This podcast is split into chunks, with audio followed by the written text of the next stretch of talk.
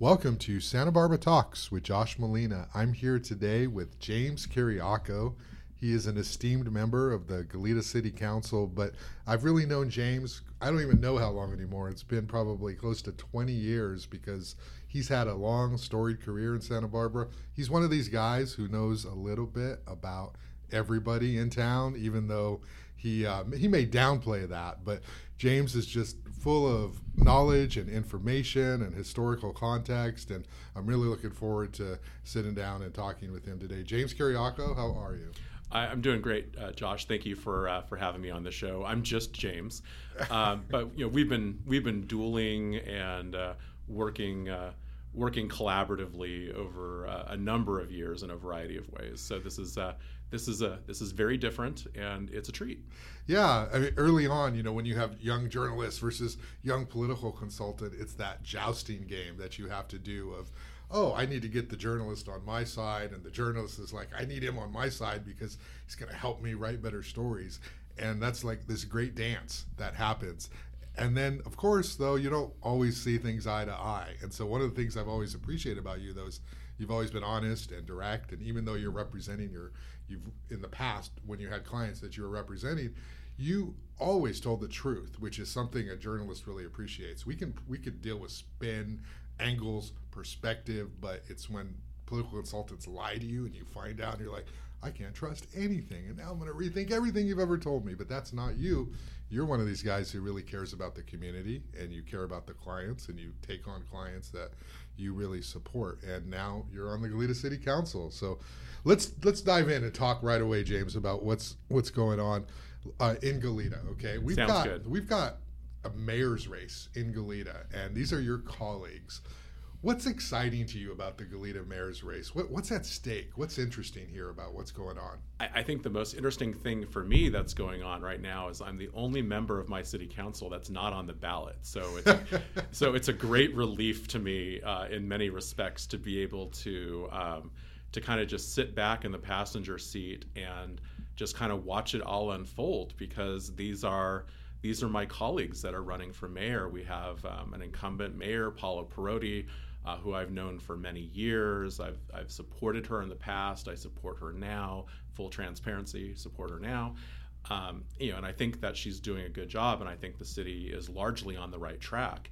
Um, but then I also have my colleague uh, Roger Aceves, who um, I've known for many years. I've known him uh, longer than most people that I know in local politics, and um, you know, selfishly for me, it's a, you know a, a, case of you know the only way I get to keep them both is if Paula wins re-election because Roger still has two years remaining on his Goleta City Council term. So. Um, you know, I hope that we maintain the status quo in terms of how the election goes. Um, but it is definitely shaping up to be, just saying this as an observer, um, it's shaping up to be a very interesting race because, on the one hand, you have um, Paula, who I think has been um, you know a popular mayor, and she was reelected pretty easily two years ago. Uh, we still have two-year terms for mayor, which is a whole nother conversation. Um, and you know she's up for reelection again and you know the, all of the different local organizations from the Sierra Club um, to the League of Conservation Voters to the deputy sheriffs and firefighters have all kind of turned turned around and said you're the person we want to work with um, but by the same token uh, you know Roger is certainly not going to go quietly into the good night. And he's an experienced campaigner. He's run for county supervisor before. He's ran, run for county sheriff before. He's he's a veteran of many local elections, and he competes hard. And he is going to be very well resourced. And it's going to be it's going to be a tough race. What are the issues in Goleta from your perspective? If you're, I know you're not advising anybody in this race, but you know, I grew up in Goleta and I love Goleta. It is the good land. I I just feel more comfortable breathing the air in the places where I grew up. It's sort of a weird thing. Obviously, I could go other places and work and have, but you always come home, you know. And the Goleta's got this special, unique quality. So when you think about a contentious mayor's race, right? What are the issue? What are they really arguing? How are they different? You know, I think that there are some fundamental differences between them.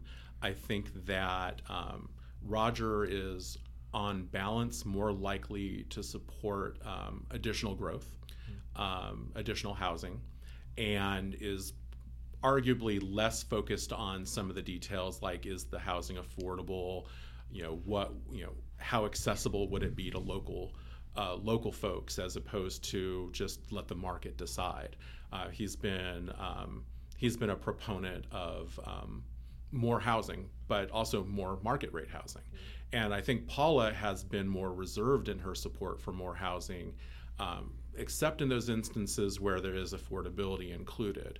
Um, for example, I'll, I'll, give you a great example the Hollister Village development. It's a, a mixed use uh, development that is directly it's the it's the space that's directly across the street. For people that don't don't know Goleta that well it's the place across the street from where Costco and everything else is yeah. and Home Depot.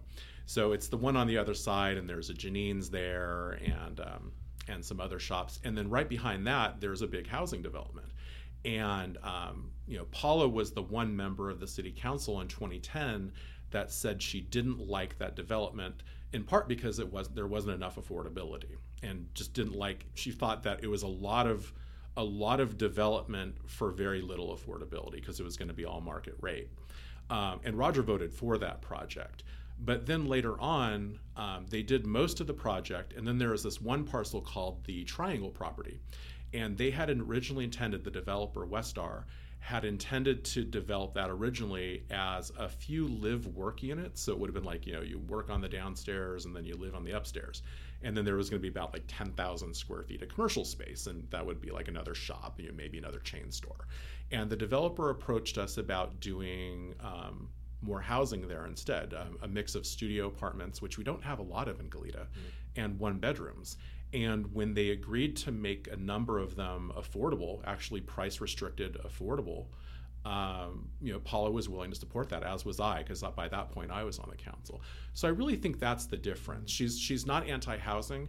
She's she's for housing where she feels like it makes the most sense. So infill, some affordability, because there is that opportunity cost if you just build more housing and you're not putting in controls and restrictions to ensure it really is truly accessible, th- there's the opportunity cost of something else is going there, you know, and if it's uh, you know, and if it's more market rate housing, those folks, you know, are probably paying for more different types of services, low wage jobs, and then that create that further um, strengthens that jobs housing imbalance that we have um, in a negative in a negative fashion. So we really need a diversity of housing types for our hopefully increasingly diverse community. If we want to have a diverse community, if we want to have more of the folks that grew up here be able to stay here, we need to provide housing. But you have to be smart about it. And I feel like she's better on that issue. So that would be that would be one of the main differences. Mm-hmm. You were talking about issues. Um, so I think housing uh, and growth um, is one big one. Um, another defining difference, um, I think that on balance, she's probably been a little bit stronger on environmental issues, opposition to offshore oil, uh, onshore oil drilling and tankering. Um, I think that when it comes to things like ensuring that we have strong uh, creek setback protections so that you know if we find ourselves hopefully you know if we ever find ourselves in another situation where we're going to have debris flows in this community we should be pushing to have our development as far away from these these creekways as possible because they are they are a magnet for debris flows. And the more setback development is from from creeks the better water quality you have the safer it is and hopefully um, it makes it a more attractive place to live, and that is better for everybody. Yeah, yeah. So those would be kind of the, the main things that are at least on my mind right now as we're sitting here. You know, you talk about housing, and obviously, I live in a home, you live in a home, so it sounds really bad to say, like from my perspective, man, there's been so much new housing in Goleta, it's ridiculous because you, know, you can say, well, you live in a house, you know, if it wasn't for somebody who built a house, you wouldn't have a place to be. But I got to tell you, like all that housing development that went in, and you talk about Hollister Village, you know, and there's the stuff on Los Carneros, like there's so much more traffic in Goleta by that Costco area. And it's, you know, so we live in Goleta, we don't live in LA. By comparison, of course, it's nothing like that. But as a practical matter, it makes a difference when you're taking your kid to school, you're driving them. Um, this this time adds up over the course of your day. So I think that's one of the biggest changes that I've seen in Goleta is that there's so much development on that north end, and uh, of course, yeah, we go to Costco and the Target. Yeah. So it's like it's this thing where it's it's a little bit good and it's a little bit bad. You know, it's like we, we have to grow. We have these services, but man, those the lights at Storke and the Hollister. Oh my goodness, it, it, they take so long, and sometimes you don't even make it through by the time it changes again. And so, I when I think of leadership, I think of how can somebody in the Goleta Council figure out a way to facilitate Goleta's growth without having the entire town turn into Orange County, and that's like an exaggeration, but I mean, you have to guard against that it's, stuff. It's a frequent talking point in, in Goleta. There used to be um, there used to be shirts and stickers that um, people would put on their cars and wear that would say either "Keep Goleta Country" or "Keep LA 100 miles away." uh, I, I you still see them, yeah. and you know I think that we when when you're a policymaker, it's really easy when you're you know a, a recovering political consultant like myself to you know to weaponize issues or to talk about issues in a way that you know um, evokes certain emotions from people and from voters. But when you're in the chair, uh, or in this, these cases now the the virtual chair, um, you're having and you're having to make the policy calls. It's it's very different because on the one hand, you know everyone says they want balance. They want a balanced solution. We want to effectively balance the need for more housing with preserving the unique character and small town feel of Goleta. Um, I still to this day will resist anyone that tries to tell me Goleta is a suburb. It's not a suburb. uh, it is its own unique place, Yeah. and it has its own unique identity. But one person's idea of balance is, can be very different from another person's balance. For some people, it's let's keep it exactly the way it looked in 1965 or 1980. And other people, what they want is more gradual growth. They want it keeping up with our ability to you know to support it with our resources, whether it's water, you know, preserving views, because there are there are people that do really care about preserving those mountain and ocean views, and so you know you know we all have this this different idea of what is balance. One thing that Goleta used to have that it doesn't have now is what was called the GGMO, the Goleta Growth Management Ordinance. Mm. And it was basically, for all intents and purposes, it was a pacing ordinance. It said it was a it was a holdover from the county, and it stipulated that you could only have so much actual on the ground growth happening at any one time.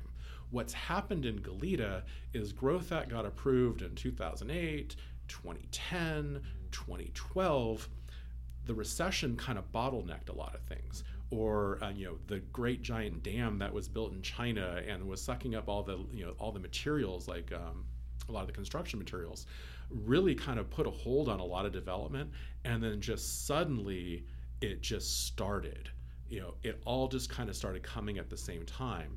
And it really created a backlash in Goleta because I think the bargain that the average Goleta voter believes is, you know, we're willing, you know, we're not NIMBYs. We're, we don't want no housing. We don't want no growth. We want slow growth. Some would say they want carefully managed growth and balanced growth. So when they have a whole bunch of things coming in all at once, it's easy to make those kinds of voters feel like the basic bargain is broken and that the deal that they had made of like we'll support growth we'll do our part because we understand this is an issue and we want our kids and grandkids to be able to live here. But we don't want to be you know building everyone else's housing for them too. Mm-hmm. And we don't we certainly don't want it to feel it's almost like the you know the boiling frog versus the water being churned up gradually right? So mm-hmm. you're, you're going to notice it a lot more if you have a, a big change all at once. Yeah. and i think that until recently we had a lot of growth happening all at once Yeah. and it was growth that was uh, approved mostly by prior city councils going Is that like the Eric years. The eric the bennett Aceves group yeah Right, right. Okay. yeah So, Goleta is so fascinating to me because we've got that part of Goleta, and I live in that area, so that's mostly the Goleta that I frequent. hmm But I grew up all over Goleta, and the Goleta I grew up with mostly was Old Town Goleta. And so when I go to Old Town Goleta, I look around and I'm like, this kind of looks pretty much like it used to look when I was a kid, with obviously some variation. What's going on with Old Town Goleta? The last time I did a story on Old Town Goleta, they were talking about angled parking, removing some of the parking, uh, bike lanes, uh, whatever they talk about. Old Town is Old Town. So, how do we have what we have over there at the north end and Old Town sort of stuck in time? you know, there's a lot happening in Old Town, and there's a lot not happening in Old Town. uh, that's, I think, the the fairest way to characterize it. Um, the good things that are happening in Old Town, um, a lot of them are happening off of Hollister. Yeah. So a lot of people, when they think of Old Town, they think of this stretch of Hollister Avenue where the they leave the 217 freeway, uh, which would go to UCSB or the airport, uh, and continue uh, towards Fairview. Yeah. And that's to them Old Town. So the those frontages and those businesses, and for them, that's really where Old Town is and exists.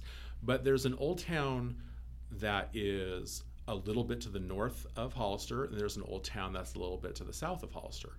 And there are good things happening and a lot of things happening on both sides of Hollister. Mm-hmm. So, um, bicycle uh, lane improvements, um, we're going to make it easier for people to actually go from north of the freeway to south of the freeway and actually ride their bike to the beach or be able to walk to the beach without having to go you know along an overpass or something. Mm-hmm. Um, we have increased um, infrastructure in terms of the sidewalk. So there have been a lot of sidewalk improvements. Um, there there were a lot of places in Old Town, particularly uh, just north of Hollister, where it really more closely resembled Isla Vista the, from the standpoint of you had to walk in the street if you wanted to walk to the store. Yeah.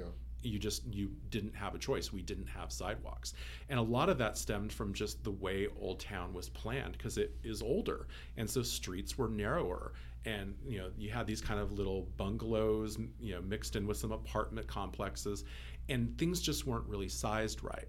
And so there's a lot of things that we're doing, including some angled pro- um, parking, that is off the main drag of Hollister that is going to improve the lives of people living in Old Town.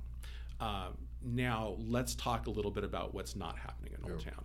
And what's not happening in Old Town is really fulfilling the vision that different community efforts have um, have called for.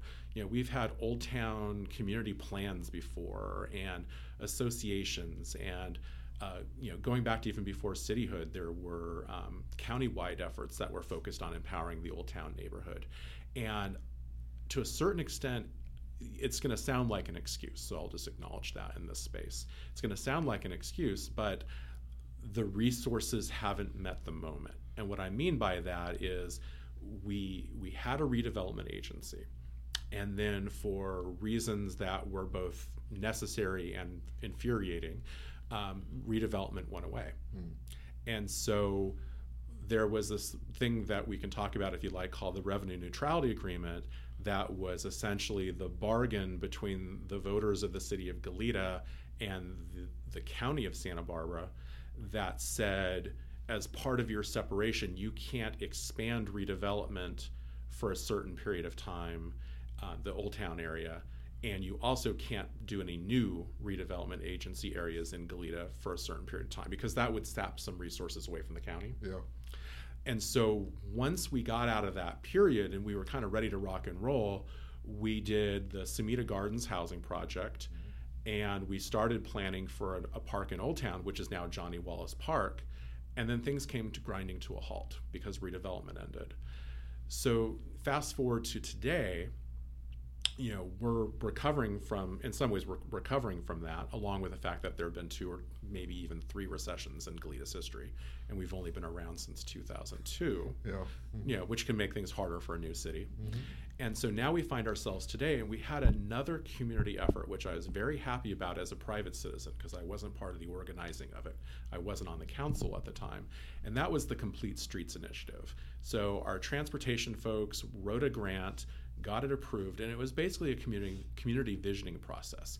Stakeholders got together, vendors, business owners, residents, consumers, bicycle advocates, you name it. People got together and said, these are the things that we would like to see happening along the Hollister corridor. So now we're getting to the actual corridor, the part that feels like it's stuck in time. Yeah. And we're getting ready to hear a report on how that effort went, but the grant doesn't cover the construction. Mm. And so, you know, my colleague uh, Stuart Kasdan likes to say that budgeting is about priorities. So, how much of it, how much of a priority is it to have Old Town stay stuck in time, mm-hmm. versus really advancing one of the three options. So there was an option that was basically a beautification option. It wouldn't really fundamentally change the infrastructure, mm-hmm. uh, but there would be resources to improve frontages. There would be resources for tree plantings and things like that. Um, it would be a, more of a beautification.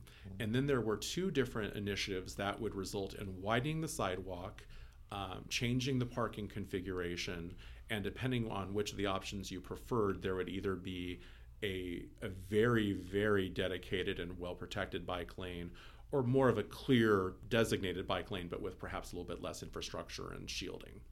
And one of those options include back in parking, yeah. and one of them didn't. Mm-hmm.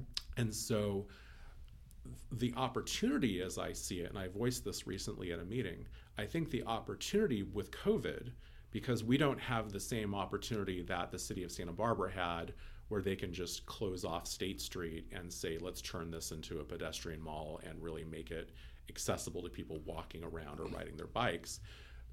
Hollister is our our thoroughfare. It's how people get around. Yeah. It's not really our State Street mm-hmm. um, in the same way.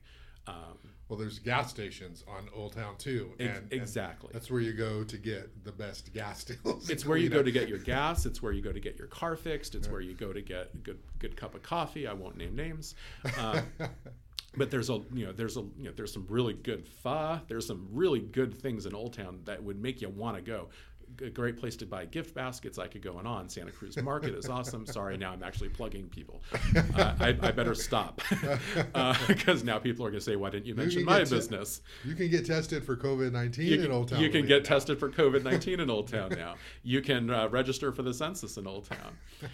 But the but the the two main failings, as I see it, are our failure to really uh, reinvigorate the Hollister corridor, and then our failure to more aggressively um, confront the deferred maintenance of the community center. Mm-hmm. There's a lot of love that that building needs, and we're not we're not showing the love to that building yet mm-hmm. in the way we need to, and we need to make it more accessible. There are ADA improvements that need to happen. So there are some cans that are being kicked further down the road in light of COVID and the budget constraints that we're in now. Mm-hmm. So you know you don't get what you don't pay for. If we if we want to reinvigorate the Hollister corridor through the Complete Streets initiative, we're going to have to pay for it, and the money's going to have to come from somewhere. Yeah. Um, and there's different arguments about where that money should come from and how quickly we could get it. And I'm happy to discuss those um, with you. But the opportunity with COVID right now is we could do demonstration projects. Um, I called for this recently. We could do a, a low tech version of each of the Complete Street proposals and try them out for people for a period of time. You can you can create the conditions where more area for walking is blocked off and where you could create conditions where there is angled parking. You could do some of these things. It wouldn't cost as much money because it wouldn't be built permanent infrastructure.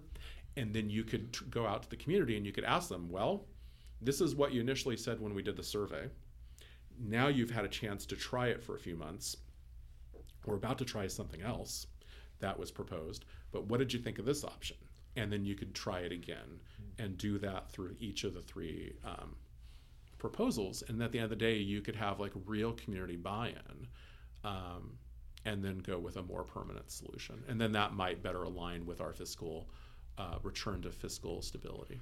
And it's tough because you want to keep Old Town special. Like, I think that there's also a concern that if you fix Old Town, and you know, fix being a subjective word, but if you change Old Town or transform Old Town, that you might drive out a lot of the Latino community that basically supports Old Town and runs Old Town in terms of a, you know, a lot of the businesses there, and certainly Latinos live in the neighborhoods there on the other side of, of, of um, of Hollister. So, I mean, that's got to be a challenge too because we don't want it to look like some other community. It's like, how do you keep what's great and special, but also you know, make the sidewalks a little wider, a little mm-hmm. safer, so you can pass by, right? You know, and, and do that thing. So that's kind of a challenge. Let's talk a little bit about you and your role in the Goleta City Council.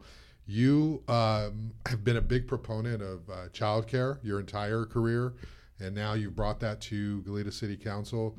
What, what's what do you care so much about? T- tell me why this is such a priority for you to enhance childcare opportunities for the people of this community. Why is that such a passion for you? Sure. Let me talk about it from the personal and then the political. Okay. Um, so it's personal for me because I've needed it. You know, I grew up uh, raised by a single mom. Uh, my dad, um, my mom and my dad split. And my dad went to the army, um, and I needed childcare. And I had good childcare, and I had not so good childcare. Um, and then later on, as I got older, I had good daycare and not so good daycare. And so, on a fundamental level, when you're raised by a single mom and she's a receptionist and a bartender uh, at night because she needed to work two jobs, um, you know, you recognize that it's not just um, a social issue or a women's issue, it's an economic issue, it's a quality of life issue. And ultimately, um, you know, we can talk about all of the science and the brain growth and all the good things that come when you have really good high quality early childhood education that sets you up for success in life. But just on a on a fundamental visceral level like if you're just not being well taken care of you you know it's like you never had a chance right?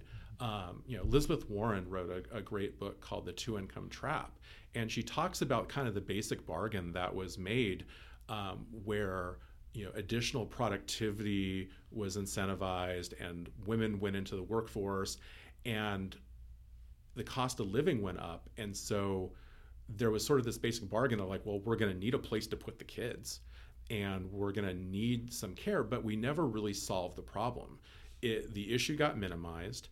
Um, efforts to do true universal child care failed um, oftentimes never even really getting significant public support, uh, you know, or even visibility. And so it's just this issue that's been allowed to languish. Uh, when I worked with um, a name you'll remember, uh, Roger Horton, yeah. uh, when he ran for the Santa Barbara City Council uh, in 2001, the thing that drew me to him, besides the fact that we had been in a leadership program together, was that he talked about childcare and he talked about it as an economic issue and a, and a social justice issue. Mm-hmm. Uh, and he was right then. Um, and if he were here with us today in the studio, he would say that he is right now. um, but it, what's, what I'm seeing that gives me encouragement politically is that there are other people that are starting to take up the mantle. Uh, Meagan Harmon in the city of uh, Santa Barbara is beginning to take up that mantle. I know that's an issue that Kristen Sneddon really cares about. So I feel like I've got dance partners at the city of Santa Barbara that want to make a difference because it's a regional issue too. Yeah. There's a lot of people that live in Goleta and work in Santa Barbara, and if childcare is closer to your work, it's a lot more convenient. If you, if something goes on, you need to pull the kid sick out of school, whatever it is it makes more sense if they're closer to where you're going to be for a lot of the workday when they're when they're in care. Um, and likewise, there are a lot of people that live in Santa Barbara and work in Goleta because we have a lot of great businesses. We got Google in Goleta doing mm-hmm. incredible things with quantum computing. Mm-hmm. So there's a lot of good things happening in Goleta that Santa Barbara people can benefit from. So why can't we have a regional approach to childcare? Mm-hmm. Um, the other great thing that's happening is we've got uh, Greg Hart uh, at the Board of Supervisors who uh, used to run a daycare center um, and really understands the issue as well as anyone I've ever met on both the operational side and the political side. Mm-hmm. So I, I, feel very confident that he's going to uh, make good things happen at the county. Uh, in terms of what Goleta's been able to do so far, um, there's symbolic steps, but they're important steps. Mm-hmm. So uh, we've eliminated development impact fees uh, for childcare centers. Um, we charge development impact fees because development does have impacts, and we want to make sure that we're um, protecting ourselves in Goleta when we allow new development to ensure that we have the resources needed to support it. But what we've done is we've made a, a um, we put a, a, stake in the ground and we said that if you're proposing a child care center, we won't charge you development impact fees mm-hmm. if it's nonprofit, and we'll waive 85% of them if it's a for-profit center. Yeah. So that that can make a difference. Now we've also now just had COVID hit, so you know I'm really kind of taking a wait and see approach to how much of a difference this is going to make. Mm-hmm. Um, but I'm but I'm I'm very proud of that. The other thing we did and uh, we weren't the first place to do it in California, but we were one of the first. Was we um, created our own child care zoning ordinance. So we had this opportunity because we've been working on the new zoning ordinance in Goleta, basically how we operationalize our general plan. And we've been working on it for years and years and years. And when I got on the council, we were getting close to the finish line. And what I was able to do was to work with our staff collaboratively, work with my colleagues collaboratively, and really take a, a more a progressive, more forward looking approach to the challenges to childcare created by zoning. There have been lots of onerous conditions that make it difficult to get childcare centers approved because you need a minor CUP, you need a major CUP. You have all these, you know, all these different ordinances and things that create friction that slow down processes and you know i know that process improvements and permit processes is a, a controversial topic throughout the region mm-hmm. uh, in some jurisdictions more than others um, so i think that's a real opportunity for uh, some of our neighboring jurisdictions to look at this issue um, in goleta we were able to make it so that a lot more zones you know business park zones and other zones office complex zones make it a lot easier to put childcare closer to where people live work and play yeah. and i think that's going to make a real difference over time it's going to take time for these things uh, to really kick in um, but i'm encouraged so you talked a little bit about when you were growing up right you needed better you had good daycare bad daycare good childcare bad uh, child care. So, can we talk a little bit about that? Because let me just talk a little bit about you without making you feel too uncomfortable. Um, one of the things that's always struck me about you is that like super, so almost savant-like smart in terms of your recollection of things and the way you can organize things in your head. And back when you were a political consultant, I always think like, the hell is James doing as a political consultant? He could be doing so much more because, you know, as journalists, you know, there's a wide range of political consultants and their intentions and all of that. So um, I've always sort of been struck at like, damn, James is so smart. Like, I can't believe that he remembers all of these things. And, you know, you mentioned Gregg Hart. You know, Gregg Hart is that way too. You know, he's like this encyclopedic knowledge. Tell me a little bit about growing up with the the single mom, and you mentioned she worked as a bartender. Is that what you said? That mm-hmm. and a couple of jobs. I mean, how do you go from what would seem like a challenging upbringing to sort of where you're at now. What kind of kid were you, and what kind of things did you did you encounter, and what did you overcome? So, you know, I it was an interesting childhood. Um, I I simultaneously had a lot of challenges and a lot of privileges. I guess mm-hmm. I'll say it like that. So the privileges were that uh, my mom's parents, uh, my dad's parents were, um, were, were very comfortable upper middle class folks. My grandfather, uh, Andy Kyriaco, was um, the controller at, um, at Jordano's. He was at one point, I think, the only non Giordano family member on their board. Uh, you know, worked with Pete very closely. And you know he was a CPA. It was actually how he met his wife. Was he had a CPA firm here in Santa Barbara after the war, after World War II, um, and he was very successful. And you know, they were able to have kind of a country club life. You know, my grandmother would go to the tennis club of Santa Barbara and then go shopping at Alpha Beta and buy the, you know, buy the food for dinner that night. You know, that was kind of their comfortable life.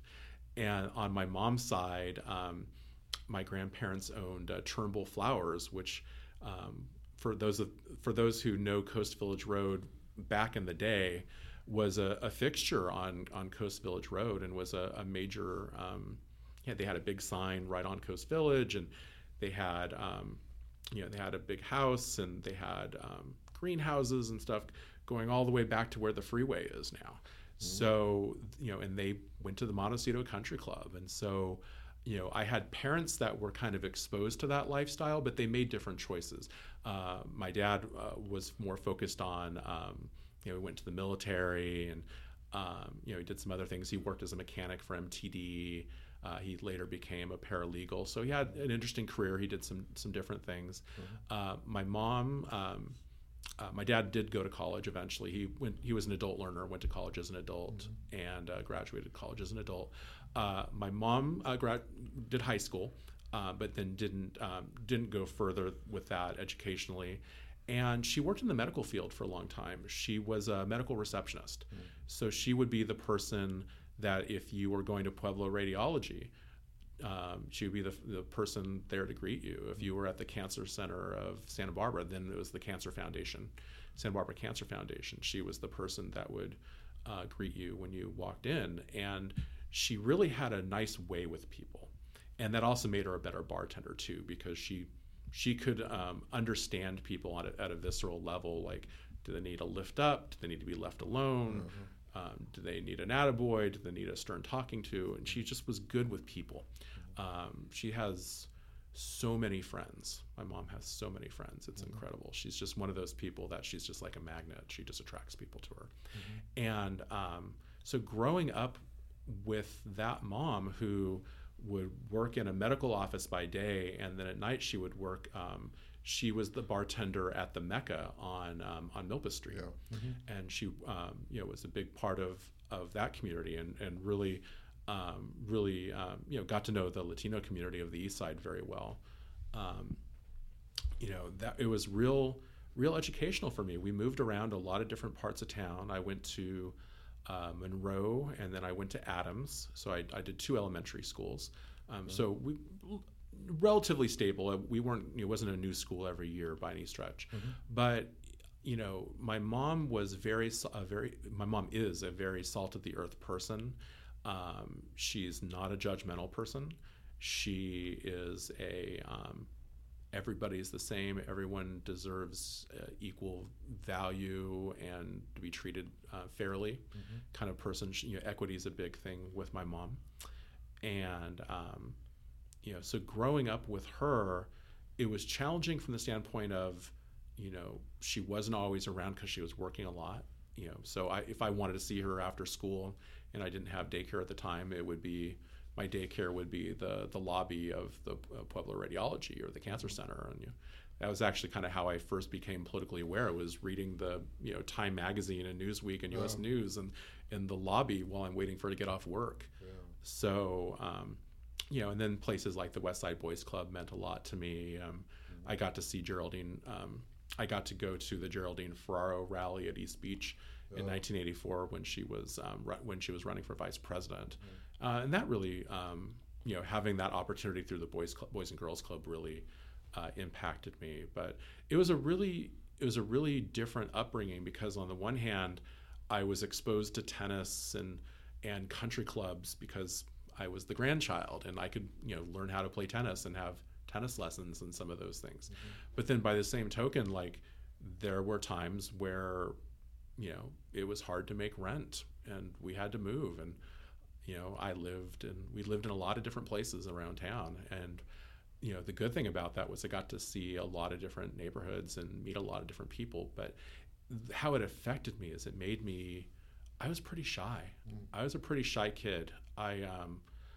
I, um, you know, and I, I don't think it was a natural shyness. I think it was a shyness because of the, of the conditions that I was living in. Yeah. Um, I, I think I am an extrovert. I'm someone that gets energy from other people and, and bring energy to, to spaces. But I think it really it really made me go inward for a number of years. Um, I was a pretty shy kid. I didn't have a lot of friends.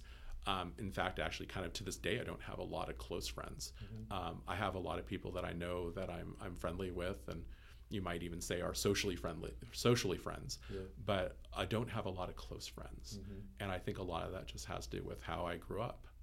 You know, trust issue. The ones you let in, you probably let in a lot, and so when you make that decision, it's it's rare. Yeah, right? probably. Yeah. And you uh, talked to me a little bit before about you just bought a new home. You're you're moving in Old Town, and can you talk to me a little bit about that? And then maybe let's tie it back into uh, sort of district elections in Goleta, which is, I guess, on the horizon, and sort of where you stand with all that in your Sure. future. Yeah. Yeah. So, um, so my wife and I um, are are one of those. We're one of those couples that um, that moved probably because of COVID. So we had a we had a really nice uh, situation where we lived in an apartment together in Goleta for over ten years, and it was a great space for us. And we had been thinking about buying a home for a little while. Um, but we weren't thinking about buying just yet. We were thinking we would probably buy after it became more clear how the districts were going to shake out because we're going to go to district elections in 2022, which is when I'm next on the ballot.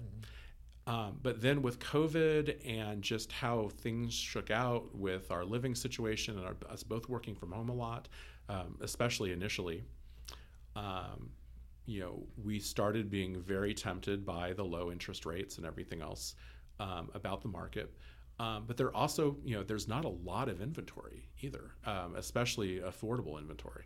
So we ended up buying a small condo in Old Town, and we, you know, we're pers- we're in the process of kind of nesting and personalizing it and um, just fixing it up a little bit more. And we're really excited. It's it's a, a very different. Um, on the one hand, it's something I, I growing up, I don't think I ever thought I was going to own a home. Uh, my wife told me that she didn't think she was going to ever own one either. Um, you know, we're proud that we were able to do it without you know family assistance or financial aid or anything like that. We were able to do it on our own, but um, you know, it it definitely gives you a different perspective. Like getting an invitation to a homeowners association meeting, it's just it just feels so adult and it's just something I didn't think I would ever find myself doing. Um, in terms of how it impacts district elections, um, I'm probably going to find myself in the same district as at least one other council member. It's a bridge I'll cross when I come to it. Are you in Kyle Richards' district now? Yeah, Kyle and I are very close. So is there a scenario where you're going to have to run against Kyle for that seat? I will. I you know you never say never in politics, but I can't see myself running against Kyle. Yeah. So, But um, I, ju- I just mean in the context of when district elections happen, both of you will be in the same district and something. Yeah. Yeah. Okay. well, some kind of fair and equitable solution will will play itself out. But Yeah. as far as I'm concerned, Kyle was on the council first, and um, I moved into his area, and it just wouldn't seem fair for me to put him in a position where he would. You know, possibly lose his seat because of me. That just, as the person who ran his campaign to get on the council to begin with, that just doesn't track The ultimate act of betrayal. and you know there i do i do a lot of things in my life and um, you know if if it means me not being on the council after that that's okay Yeah. my life will go on And so we've got district elections coming up. Let's transition into politics, you know, in terms of we talked about the mayor's race. There's a lot on this ballot, okay? We have Goleta Union School District. did you which bring a ballot with you i may need to reference one I'm only going to bring up the stuff that you'll know about, okay? Okay. So well i better know what i'm talking about um, you know, we've got the Goleta Union School District board race, and that's a big deal. And it's a big deal if you are in Goleta, and of course, if you have kids in the Goleta Union School District. And right now with COVID, everything's sort of heightened. And I know one of the things that uh, comes with knowing James Kyriaco is people ask you for endorsements. Okay, you know, you're, you're an influential person in that world. Let's talk about the Goleta Union School District. And are there issues? Is Goleta doing great? Uh, we'll transition to Santa Barbara in a second, but what are the issues there, and how do you decide whether you're going to support somebody versus not supporting them? Well, you know, I think that what I will say is I have a lot of admiration um, for Sholeh uh, Jahangir. Um, I think that she is a. Um, when I think about leaders, she's one of those people that I really think of as a leader. You know, she's not someone that's out there shouting. She's not someone that's out there saying, "Hey, look at me." um, she leads from her values. She reminds me in a way of um, of Paula Perotte that way. She really leads from her values, um, and her values are really just fundamentally good and equitable. You know the, the you know the, the the words that you hear people say about every child, every chance, every day. You know, I think she embodies that kind of thinking. And I think that the district, while she's been a member um, of the board, I think they've done some they've done some good things. I think they have they have demonstrated that they deserve an opportunity to continue on as incumbents, and I think they've earned the opportunity to get some more resources so they can do an even better job for our community's children, which is why I support the bond as well. Yeah. Um, but I think Sholeh Measure is just, yeah. yeah. I just think Sholeh is just a solid quality person. Um, for the other endorsement, I mean, you know, the thing that that people maybe won't always tell you, but I mean, I'll tell you, is you know sometimes endorsements are are more personal mm. and less about. Um, you know, let me wait until I've seen every candidate's website, met with them personally, read any position papers they wanted to share, and you know, make some kind of calculation. Sometimes it's just this person's running, this person has approached me, this person's really solid. I trust this person and I trust their judgment. And that's really how I came to support Max Roarty um, for um, for the district. And I think that you know she's someone who has demonstrated through her career and through her relationships in the community. Um, I've most recently experienced her through um, the local Elizabeth Warren presidential campaign. Mm-hmm. Um, she helped organize that. She was very involved in the Hillary Clinton campaign in 2016. You know, she's someone who I think has good judgments and she takes good stands and has good values. And um, you know, I think she will do a good job. Now I know that there are other good candidates, and in the case of this particular election, I learned about some of the other candidates running after I'd already made my endorsements. Yeah. Um, and while I haven't actually spoken with any of them directly, they haven't approached me directly. Uh, advocates for them have approached me and have made, you know, compelling cases for why um, they would be worthy of consideration as well. Yeah, and I guess the big backdrop to all of this and what we're seeing in Goleta and Santa Barbara and even the Santa Barbara County Office of Education is you're seeing this conservative candidate effort to to take over. There's so much on the ballot. Every race is contested because there's conservatives running for every seat. And so in Goleta, we've got a couple of uh, very vocal conservatives who are trying to win those two seats. We have the same thing in Santa Barbara Unified. We also have the same thing in the County Office of Education. I mean, got conservatives kid taking on Peter McDougal, you know, and it's sort of like, what is going on? And so let's let's put your pundit hat on, okay? Okay. So I'm always. I'm no longer an elected official. you can no longer hold anything I say against me. Yes. Uh, okay. I've always been sort of struck at and I say this as objectively as possible because I tell them to their face too how poorly run conservatives how, how, how, conservatives poorly run their campaigns and how, how they lack the strategy that it sort of takes to win. They run a lot instead of running one they just sort of pick people and and they say run and they try to plant them there.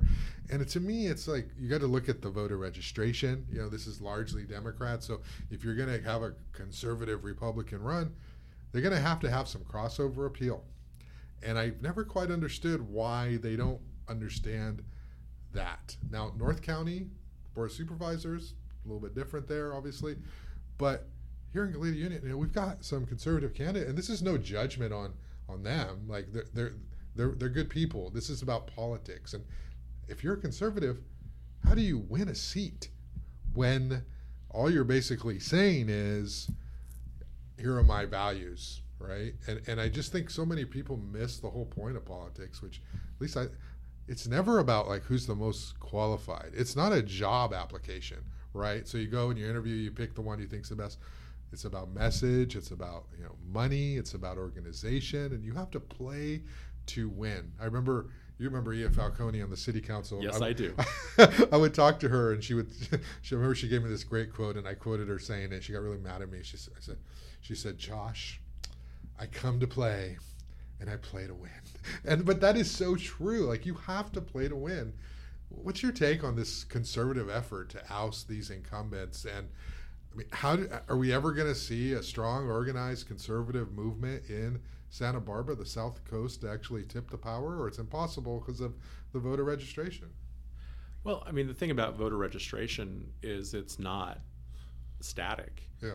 You know, the I think the thing that's hard for conservatives locally is that we have a strong local Democratic Party, yeah. and they they they commit resources to voter registration and supporting local candidates at every office. I mean, if we had a dog catcher office, they would be running people for dog catcher. Mm-hmm. So, you know, we have a strong party and you know, sometimes that's a double-edged sword, and people don't. You know, you talk about yeah, and you know, I come to play and I play to win.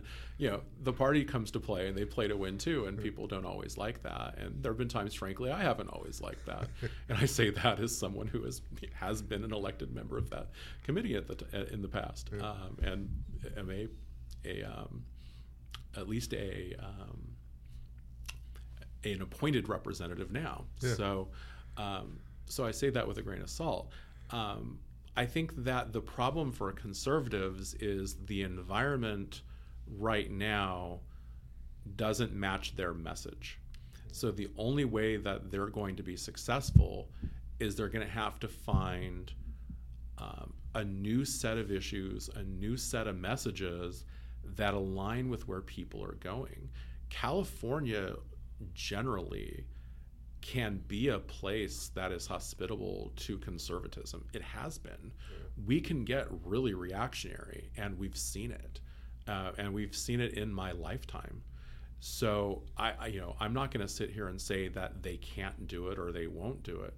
Um, if they start registering voters, and the reason they're able to register voters is because they have a message that appeals to a new emerging voter block. Yeah then they can do it. I think their problem is if you're, you know, a member of Generation Z these days, there's not a lot coming out of the conservative movement that would really appeal to your value set. Mm-hmm. You know, there's not a lot of inclusivity or equity coming out of their messaging. Um, you know, we have we have generations emerging right now that are um, simultaneously idealistic and incredibly impatient. And that's not unlike the generation in the 60s that changed a lot of things. Didn't change everything and didn't change everything for the better certainly. Mm-hmm. But this is a this is a generation that wants things. They're used to being able to get them by pushing a button and they think that they should be able to make changes and they shouldn't have to wait a really long time for changes. So I guess if I was a conservative and I was trying to make it happen in the not too distant future, I would hope that you could organize something that would appeal to those voters and then hope that by obstructing changes and blaming it on progressives that maybe those disillusioned voters would then come to you because oh well these people that I thought were my heroes couldn't get it done. Yeah. And then in the meantime your life changes and your circumstances change and now there's maybe an opportunity and they're up for grabs. Right. You know, young people in the 80s tended to be conservative and they stopped caring about humanities programs and and um, you know they wanted to go to business school and they wanted to work on Wall Street and you know, now there's not a lot of people that necessarily want to work on Wall Street. At least, at least that I bump into. Uh, right. You know, I, I have to acknowledge my own biases here, um, but it, it does seem like the data is suggesting that being a corporate raider, um, you know, and doing you know hostile takeovers is not glamorized and um, put on a pedestal the way it once was. Yeah, and what we end up seeing locally is Democrats taking on Democrats and then everybody complains about that because you know you've got this thing about how if you challenge a sitting Democrat, then the party gets really mad at you. And then if you even want to run, they'll ask you, well, why don't you wait? Why don't you run later? We'll find a spot for you. And there's this whole behind the scenes game that goes on. And so we end up getting these Democrats feuding with each other and exposing each other while the conservatives laugh, but the conservatives don't like you said they don't have the next generation of people who are who are running. Are you following what's going on in santa barbara unified? To the degree you can talk about it with your multiple hats. But you know you've got the three incumbents endorsed by the democratic party and then you've got uh, the fourth candidate virginia alvarez who everybody seems to really like and they wonder like why wasn't she endorsed? Uh, i guess she did an interview with them. She's you know didn't see the value of that endorsement or she wasn't networking with them that sort of thing. But there's this thing now. Now now it becomes a contest between the four dems for the three seats. And i mean are you sort of following that? I guess the question is you know how do you get around that dance? Like if you're if you're a strong democrat do you just have to play ball with the democrats to get elected? Or can you do, would you advise that they try to do it well, differently. I well, I think Kristen Sneddon would argue that it can be done. Yeah. Um, and you know she's done it, um, and I also think she has. Um, I know I'm kind of dodging a little bit here, but um, but you know I think she's also someone who has shown that you know you don't necessarily have to have the party machine behind you to get elected as a Democrat, yeah. and I think she's also shown a certain amount of graciousness in office that uh, and a willingness to you know to, to have a dialogue with the party and work with the party uh, you know where on the areas where you know to borrow a phrase from uh, our mutual friend who's no longer with us, with us Dan Secord mm-hmm. points of congruence she's been able to find points of congruence with the party where they can find agreement yeah. on some things not everything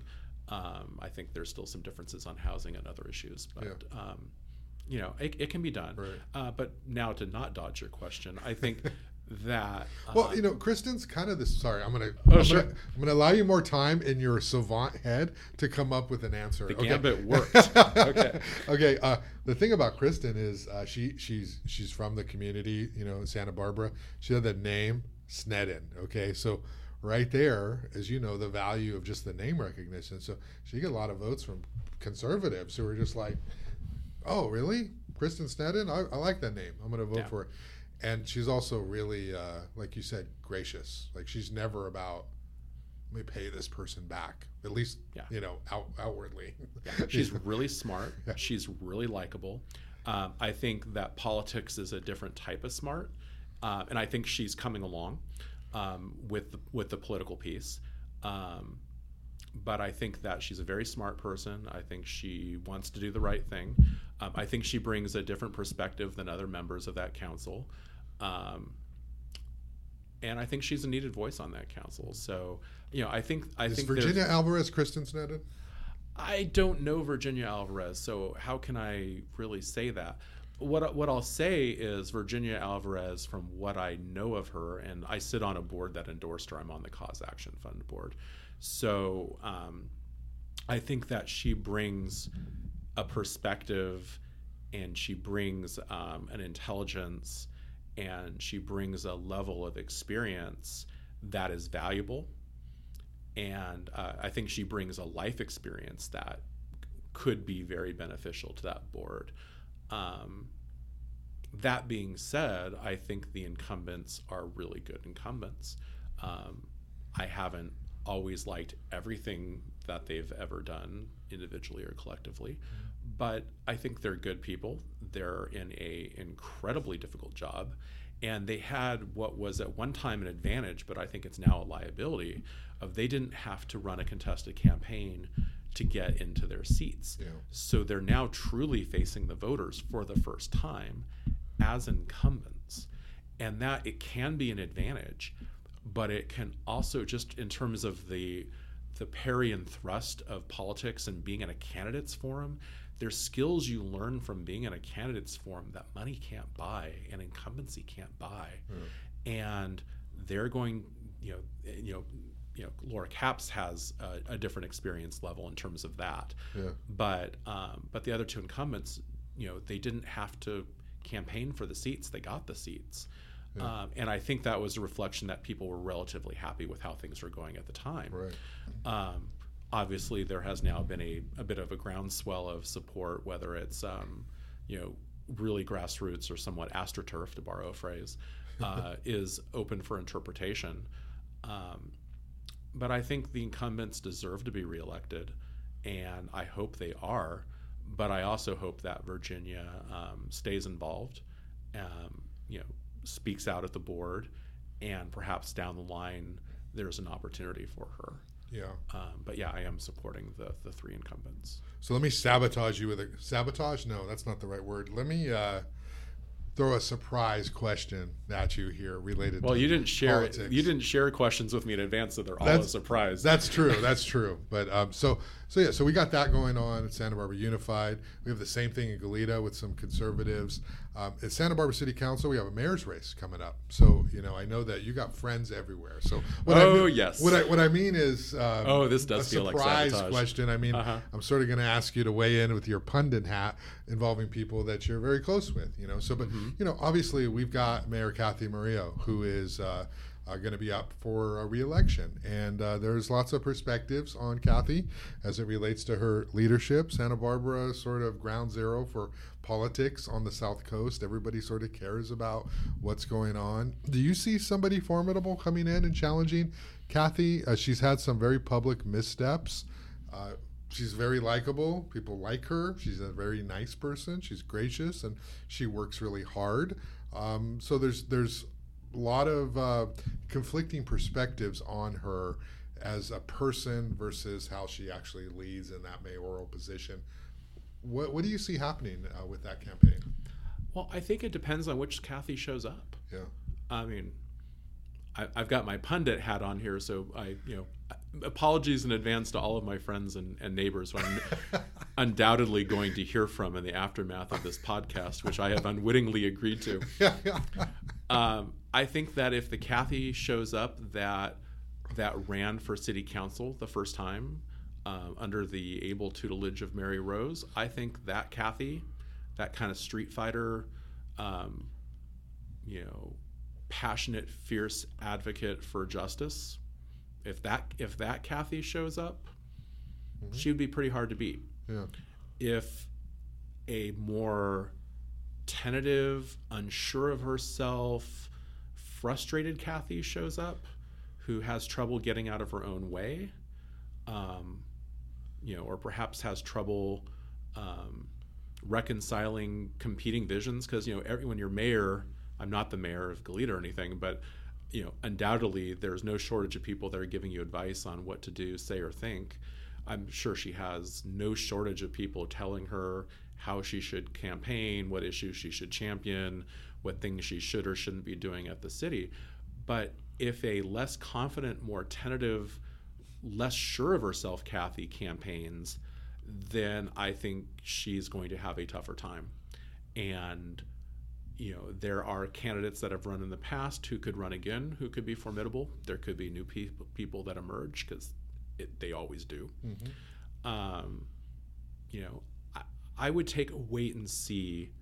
I would take a wait and see on that one. I, you know, personally for me, if I was Cathy, I would want to let's get through the end of 2020. Let's see what life is like in the beginning of 2021 and let's see how I'm doing, how I'm feeling. Am I feeling more confident? Do I feel like I've got um, my finger on the pulse of the council? Do I feel like I've found a way to balance these different people in different districts? Because I think it's I think it's important to keep in mind that you know Cathy Murillo is trying to to juggle something that other mayors have been unsuccessful in.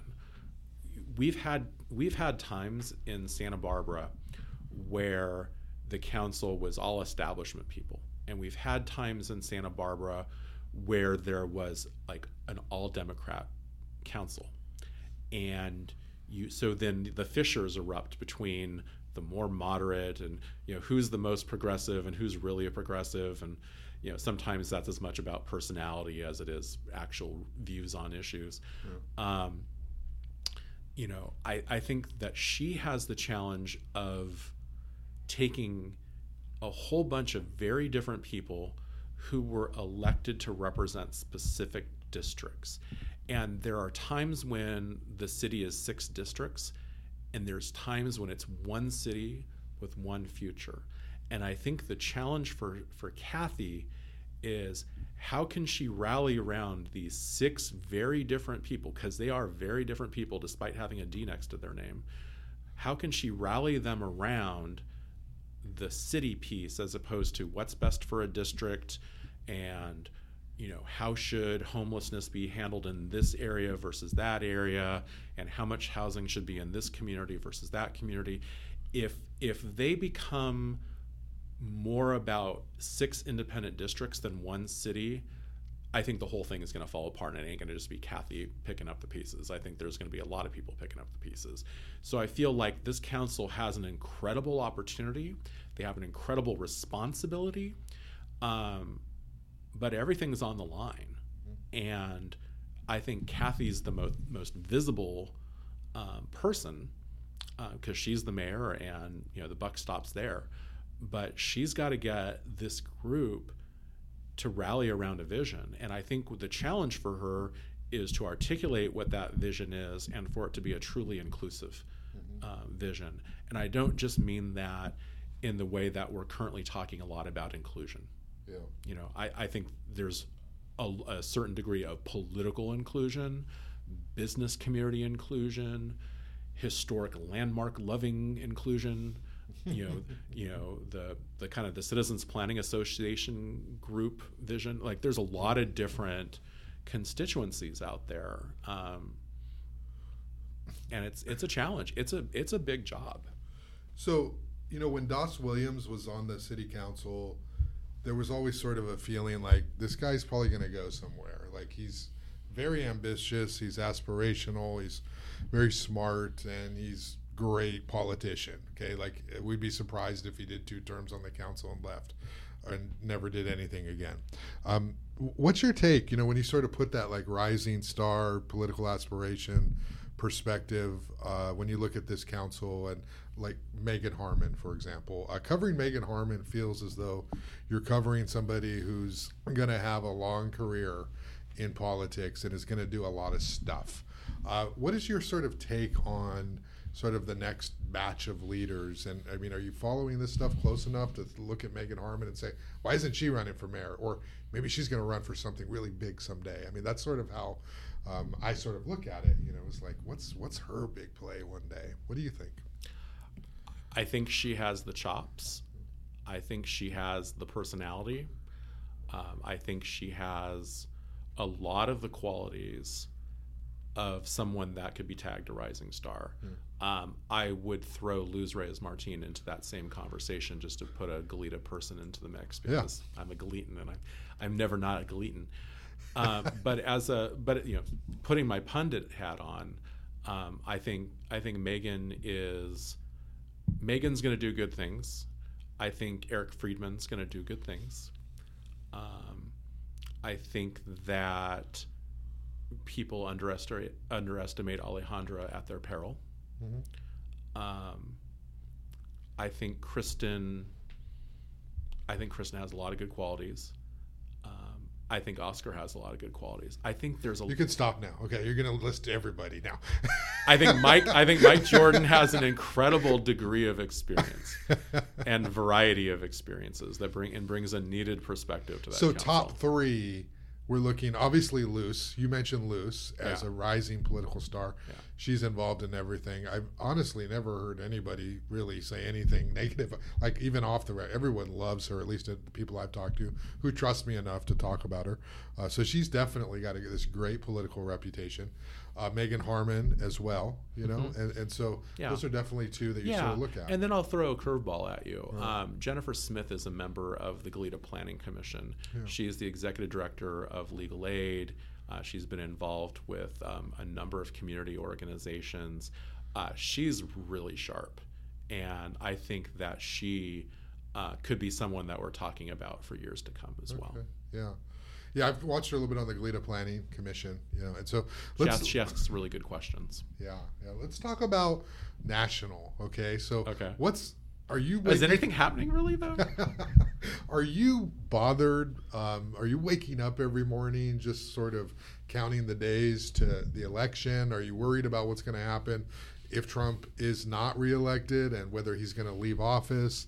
obviously, we have this whole appointment to the Supreme Court issue that's going on.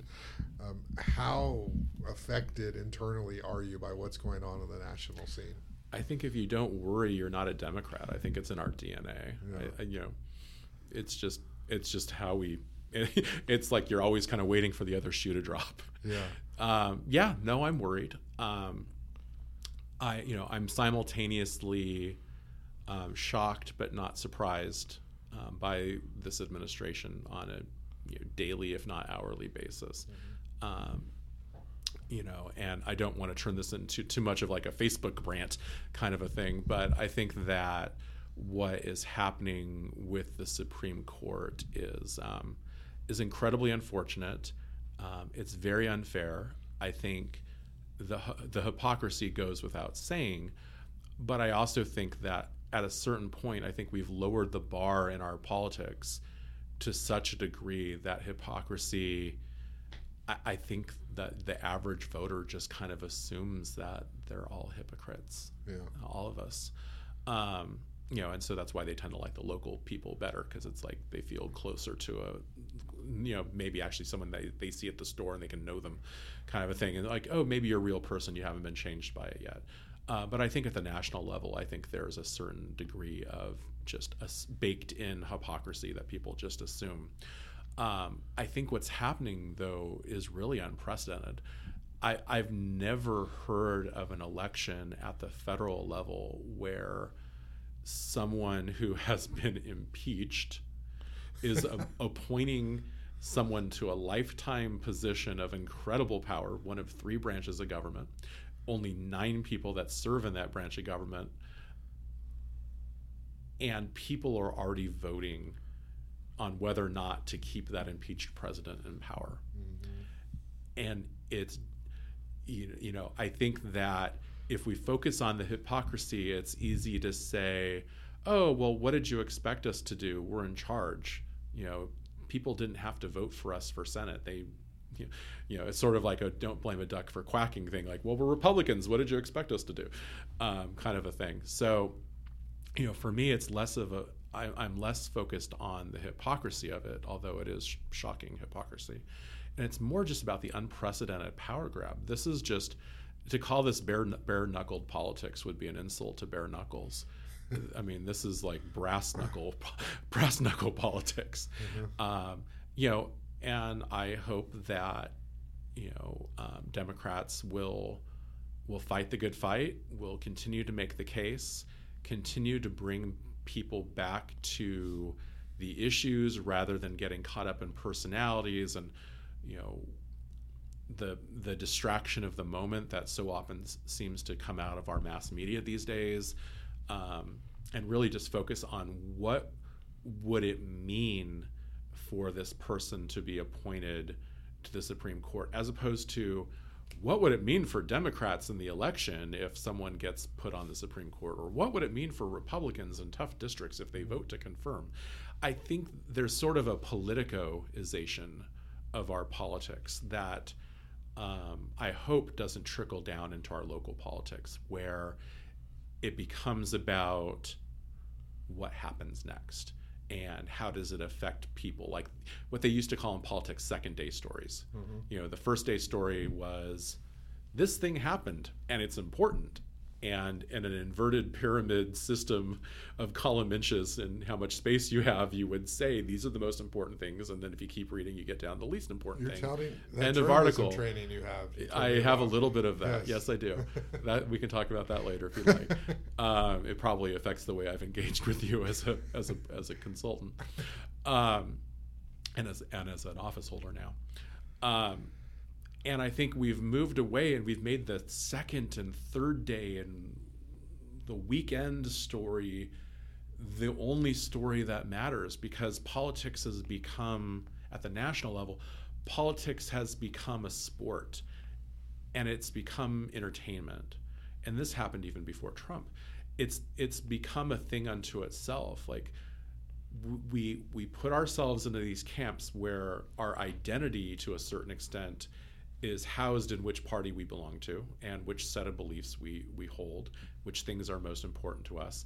And then this game gets played at the federal level of what are the things happening that seem to be good for the team that's my team. Mm.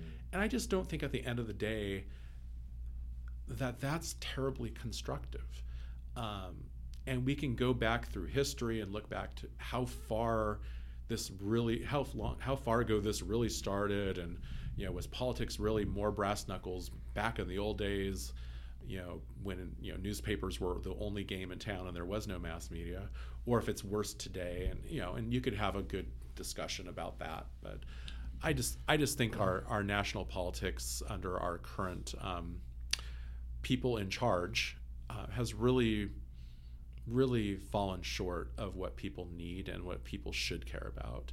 And i'm hopeful that we'll have a course correction in november now we know what you want do you see a scenario where Trump's reelected? Are you really yeah. worried about that? Mm-hmm. Yeah. Um, I see that he's already making an effort to. Um, he's gone beyond norms. He's now going after institutions, and voting is an institution. Mm-hmm. It's a heavily distributed institution in the sense that you know county clerk recorders all across the country, um, election officials all across the country are managing all these little tiny elections, but he's he's calling into question the whole legitimacy of the process and creating the conditions where people who would rather not lose President Trump will feel justified in protesting any other outcome. And that's dangerous. Um, his embrace of militia movements uh, and white supremacist movements is dangerous. There's this toxic stew of our civil discourse being eroded, s- social media being simultaneously an amplifier and an accelerant. And these little far flung movements of people like Proud Boys and Patriot Prayer and all these other groups that are just rejecting any other result than the reelection of the president. He's, I, you know, I don't want to sensationalize like he's plotting a coup. Um, some people would argue legitimately that that's their viewpoint and they should be listened to, but he's certainly creating the conditions where the only possible outcome is a long drawn out post election period where a anything can happen and b it ends up in the courts. And he's trying to set up a situation where at least from his way of thinking there are people loyal to him who owe him something on the supreme court. And he's probably thinking and this is speculation he's probably thinking these people owe me something. These other people don't owe me anything but the republicans. They should be with me. So yeah they should throw out any ballots that are bad for me and count any ballots that are good for me. And if the people don't like it tough. And that should frighten people more than I think it does. Mm-hmm. You know, we should all care about our institutions. You know, it's a pastime to, to rip on politicians. You know, politicians rip on politicians, oftentimes to get a gig. Uh, uh, you know, but that pastime, that kind of sport, shouldn't get to the point where we're willing to let the whole thing come tumbling down because it'll feel good. Like you you shouldn't want to own the libs or own the Republicans so badly that you're willing to tear it all down. Yeah, right. Because you know that's also how we have schools and we have churches with nonprofit status and all these other things that we get, regardless of whether what your take is on life and what your priorities are. If we don't have a a system, we have anarchy. Mm-hmm. End, right. of, end of rant. All right, James. Well, I think we've covered a lot. I don't know, um, you know, bring it back full circle and come back to Goleta City Council. And are there anything you know that you want to talk about in terms of James Kyriaco issues in Goleta before we wrap up here? Um, you know, I think I'll, I'll put in a plug for. Um, you know, I'll put in a plug for the council race. We we touched on the mayor's race, but we didn't really touch on the on the council race. Yeah. Um, Is there a race? I mean, I know there's a race on the paper, but yeah, we've got a couple incumbents there, right? Yeah, we've got a couple incumbents, and I think you know I do believe that the city's on the on the right track, which is you know highly convenient for me, being that I'm part of that city structure. Um, but I do think the city's on the right track, and um, I am endorsing uh, the two two incumbents, uh, Kyle Richards and uh, Stuart Kasdan, um, for reelection. I think that um, Kyle is someone that I know well. Um, I worked on his campaign in 2016 when he ran for city council. And I think he's a, a very dedicated public servant. He does his homework. Um, he's very thoughtful. Uh, he exercises very good judgment. Uh, he's progressive. Um, I think he's a very reasonable person. Um, he doesn't bring a lot of drama. He just brings a good work ethic, um, and he's been a really good colleague. And uh, you know, Stuart has been a, um, a, a colorful member of our council, and I think he has uh, brought a good perspective on environmental issues, um, you know, and, and, other issues that I care about. So, so who are these uh, challengers? Are they formidable? Is this going to be a uh, contest here? I, I, think Justin Shores is early on, uh, at least on paper, proving himself to be formidable. Um, I don't know him very well. He, um, what I know him from is that he. Um, he has been very visible in terms of writing letters and speaking, I believe. I think he's spoken at the Santa Barbara Unified School District um, against the Teen Talk effort yeah. um, to you know promote sex education and keep keep our children you know safe. Yeah. Um, and I think he has a different view on um, on whether or not teen talk and that type of uh, sex ed curriculum should exist. Um, so I know him. I know of him through his writings on that, which I disagree with. Yeah. Um, especially as someone married to a, a Planned Parenthood staffer, I, yeah. I, vehemently disagree with him um, on that. Um, haven't really experienced him much um, speaking out on Goleta issues prior to his candidacy. Yeah. Um, but he is raising money, and I see yard signs. So it appears to me that he is running a campaign um, that you know has a has a goal and a plan, and he has a website, and um, we'll see what happens. Mm-hmm. Okay. And then the other two candidates, I don't. I, I know one of them pretty well, um, uh, Grace Wallace.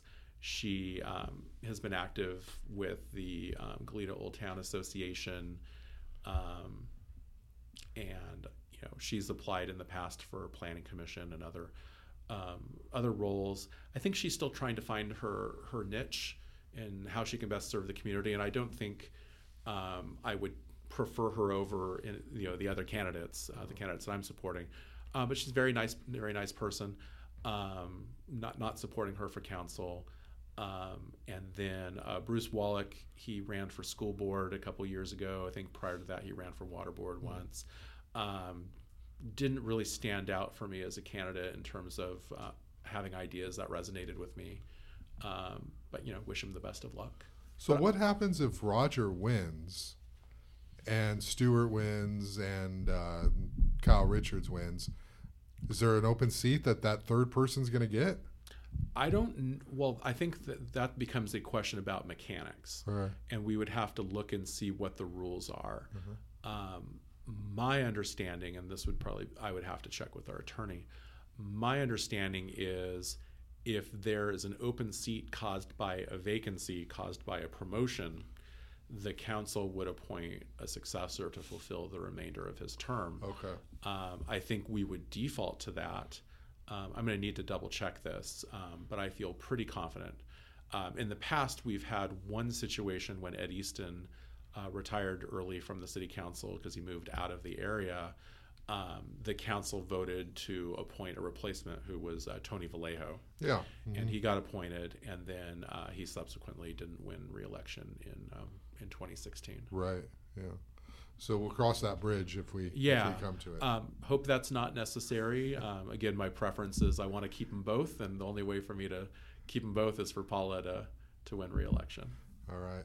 Okay, James. Well, it's been my pleasure to talk to you, and uh, I appreciate all the download of all the knowledge and information. And now you're thank you. You're I'm, on the record with a whole bunch of stuff. Thank you. No I, am looking forward. I'm looking forward to the phone calls and text messages that will inevitably follow.